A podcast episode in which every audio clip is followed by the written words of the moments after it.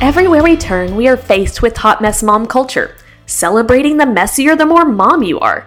And while yes, motherhood is messy and full of labor and love, I'm here to bring light to the claims Satan has on our lives as mothers. We are not messes, we are masterpieces designed by God on purpose for a purpose. So join me for a conversation about stewardship as we seek to intentionally multiply all God has blessed us with in motherhood, marriage, life, and faith. Let's focus like Philippians 4 8 calls us on whatever is true, wholesome, noble, right, pure, lovely, peaceful, admirable, excellent, and worthy of praise. Together, we can raise a generation of masterpieces and steward our lives in a way that matters most. Hey, friend, and welcome to the Excellence Collective today. I am so excited to be coming to you and talking about something that is so precious to my heart. Now, it may not be all that exciting. There might not be lights and anything flashy because it is not about anything flashy, but it is about something that can absolutely transform your life. So we're going to dig in. Um, I was really inspired by a verse in Proverbs um, for this, and it is Proverbs 25. 28. Um, it says, like a city that is broken down and without walls, leaving it unprotected, is a man who has no self control over his spirit and sets himself up for trouble. What? So you're saying we have to be self controlled? Yes. It reminds me of a story. My dad sent me to this devotional recently, and um, there was a story in it about a national champion football player, right?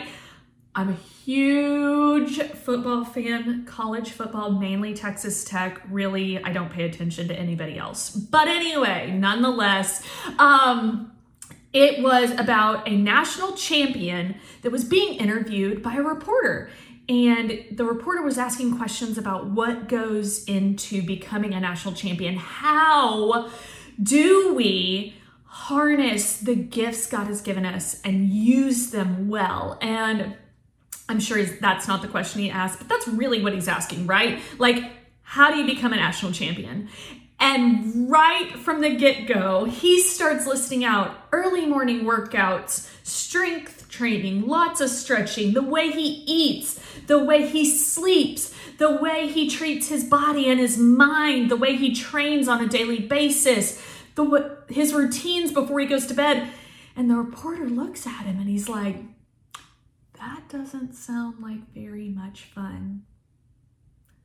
And the national champion looked at him with such conviction and said, But winning is. I guarantee you, Michael Jordan did not turn in to who he is by dumb luck. He had discipline, he had self control to work toward a goal. Without hesitation, that athlete summed up what discipline is. It's not fun, but winning is. So each one of us, every day, whether you're a working mom or a stay at home mom, whether you have kids or don't have kids, or you have a super professional job where you sit behind a desk and wear a suit, or you work in an awesome restaurant and you get to serve people all day and meet people and serve their needs, or you know, you work in a hair salon or a daycare or a law firm or Capitol Hill for Pete's sakes. We all have the capacity for self management for discipline. We were made for discipline. We serve a God of victory. He has already overcome everything that's come his way. So, every day you wake up, you have the choice to start with prayer or not. You have the choice to start opening your Bible. You have a choice to move your body. You have a choice to eat food that's good for you. You have a choice to overcaffeinate yourself. You have a choice to belittle your coworker. You have a choice to speak words of affirmation over your kids, and you have a choice to totally lose your with them. We have a choice. We have a choice to be self disciplined or a choice to be self indulgent. Am I going to conform to God's word or am I going to live according to my feelings and what the world says is great? Right? Those moments come at us so fast that we're gonna mess it up. You can have it all just like those loaves and fishes had in the Gospels. I can guarantee you, you are not enough. But you know what God can do with what you bring to the table? When you lay it before Him and you say, God, thank you for this gift. Now use it, God. Help me steward it well. Let me take what you've given me and say yes to the choices that lead to discipline, the choices that lead to winning. Do you know what you can what God can do with that? He can multiply it beyond your wildest dreams. Think about it. Bring your loaves and fishes. That's a discipline. Laying something down at his feet and saying, "Here, God, I am I am all in. Here's all I've got. It's not much. It's not enough but you are. And you can multiply that in a way that is everlasting and effective and efficient. God, you can. So, your prayer in those moments um, may come at great expense to you. Self discipline is not fun. Sometimes it hurts. And honestly, sometimes it's denying what you really, really want right now like another scoop of ice cream or um, you know a salad instead of a grilled cheese at Zaxby's. The struggle is real. It may mean stepping back from your kids for 10 minutes, putting the TV on when you really didn't want them in front of a TV, and saying, God, I'm coming into my bedroom so I don't kill my children. I'm going to pray for self control and I'm going to go out, turn off the TV, and have a great day with my kids. Because really, what I want to do right now is scream at them. But what would you do, God, is take a deep breath, pray for the Father's intervention, and then go back. You know, um, like I said, those moments that we fight for, those moments of winning, can come at great expense. But a self controlled life is a life that is so fruitful according to the gospel. You know, we look in Galatians um, 5. Let's go to Galatians 5:22 where we learn about what it looks like to follow Jesus. But the fruit of the spirit, the result of his presence within us is love, it's unselfish concern for others, joy, inner peace, patience, not the ability to wait, how but how we act while we're waiting. Kindness, goodness, faithfulness, gentleness, and last but certainly not least, self-control. There is no law against any of those things. And when you are abiding in Jesus, those are going to be the fruit of the Spirit. So, what does that mean? you know, I think a lot of what we look at um, when we're thinking about stewardship and especially the, the stewarding the gift of discipline um, is starting by what the Lord has given us, um, looking at what the Lord has given us. There are blessings all around us, and all I can think of are the gifts my children my husband, um, my friends, my coffee, and my cute mug that it goes in, um, a home to sleep in, a warm bed to lay in, sister in laws that love me unconditionally when as I came into their family as an only child, um, friends that have forgiven me. Those are the blessings and the gift God has given us. He's given us the gift of movement and of choice over food that we put in our body and Bibles, the freedom to study His Word. He has. So, um, looking at the first verse of the parable of the talents, you know, the one in Matthew, the, the parable in Matthew 25, where a master is going away and he leaves talents or money with his um, servants.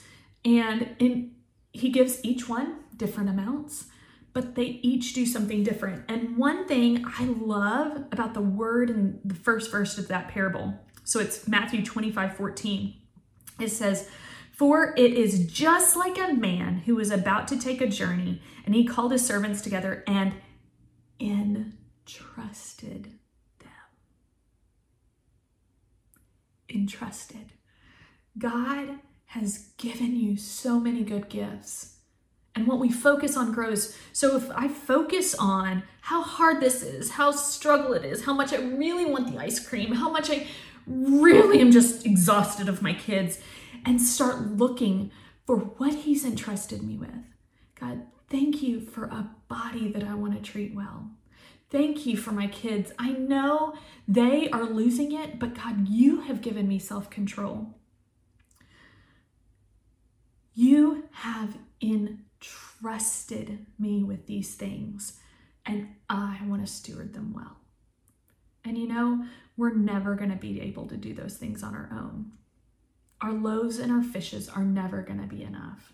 But in the hands of our good Father, in the hands of the Holy Spirit, in the hands of Jesus, they can take those loaves and fishes and multiply them beyond our wildest dreams.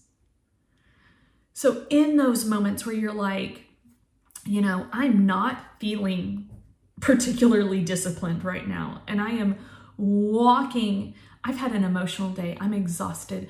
Father, my kids have tested me from sunup to sundown, and I really, you know, let, let's take on um, what I like to call mommy wine culture. I really want a whole bottle of wine. And culture would say, Girl, you have your glass. It's been a hard day. But what God would say is be sober minded. Because a hangover definitely won't help your tomorrow. Right? I'm not judging you if you have an alcohol problem. If you do, let's get you some help. Call your doctor or a friend or a loved one or somebody. Okay. Um, disclaimer. But um, and I'm not hating on wine. I like a glass of wine from now every now and then. But what I am saying is that sometimes um, we have to make a choice uh, that really reveals who we are. Are we dependent on Jesus? Are we dependent on wine? Are we dependent on Jesus? Are we dependent on coffee? Sometimes God blesses us with a friend that brings us a hot cup of joe when we really need it. And by the time we get to drink it, it's going to be lukewarm again. But the kids that interrupted our hot coffee drinking are a blessing. We have an opportunity every day to look at the choices we're making, to look at the thoughts we're thinking, and orient them toward Christ. You know, in those moments that are hard and I am struggling, this is the prayer I pray. Father God, thank you so much for the gift of whatever. God, I am really struggling. I am feeling weak and not enough right now. But I know you are enough, God. You are the author and perfecter of my faith. You can build me up. You can multiply, God, when I can't. So, God, empower me, energize me, and equip me to do what you're calling me to do right now. Help me steward your blessings well. Give me discipline I desperately need to be successful in this life. And in Jesus' name we pray. Amen. You know, I would challenge you right now, before you do anything else, is just stop. Take a minute. Get a notepad, something, um, get a journal, or better yet, write it in the margins of your Bible so you can mark this moment. Um, but write three areas where you need discipline, and you're going to pray over those daily for a week. But then, right under that, I want you to list three things you're thankful for and thank the Lord for them immediately. Friends, we have a choice every single day whether we're going to be a runner up or we're going to be a winner. It's our choice. Sometimes it's a really hard one. So I'm praying for you today as you seek the choice that will honor the Lord. All right. Have a good one. I pray you have a wonderful week. I am cheering for you. Don't forget, my website is live now. I'll drop that in the show notes. Um, and my course, if you're listening to this in October, um, is launching in November. And um, it's called Harvesting Healthy Habits. We're going in with the fall theme, of course, and it's all about getting your morning started right. So if you need help choosing the right choices in the morning, this is for you. Have a good week. I'm cheering for you, friend.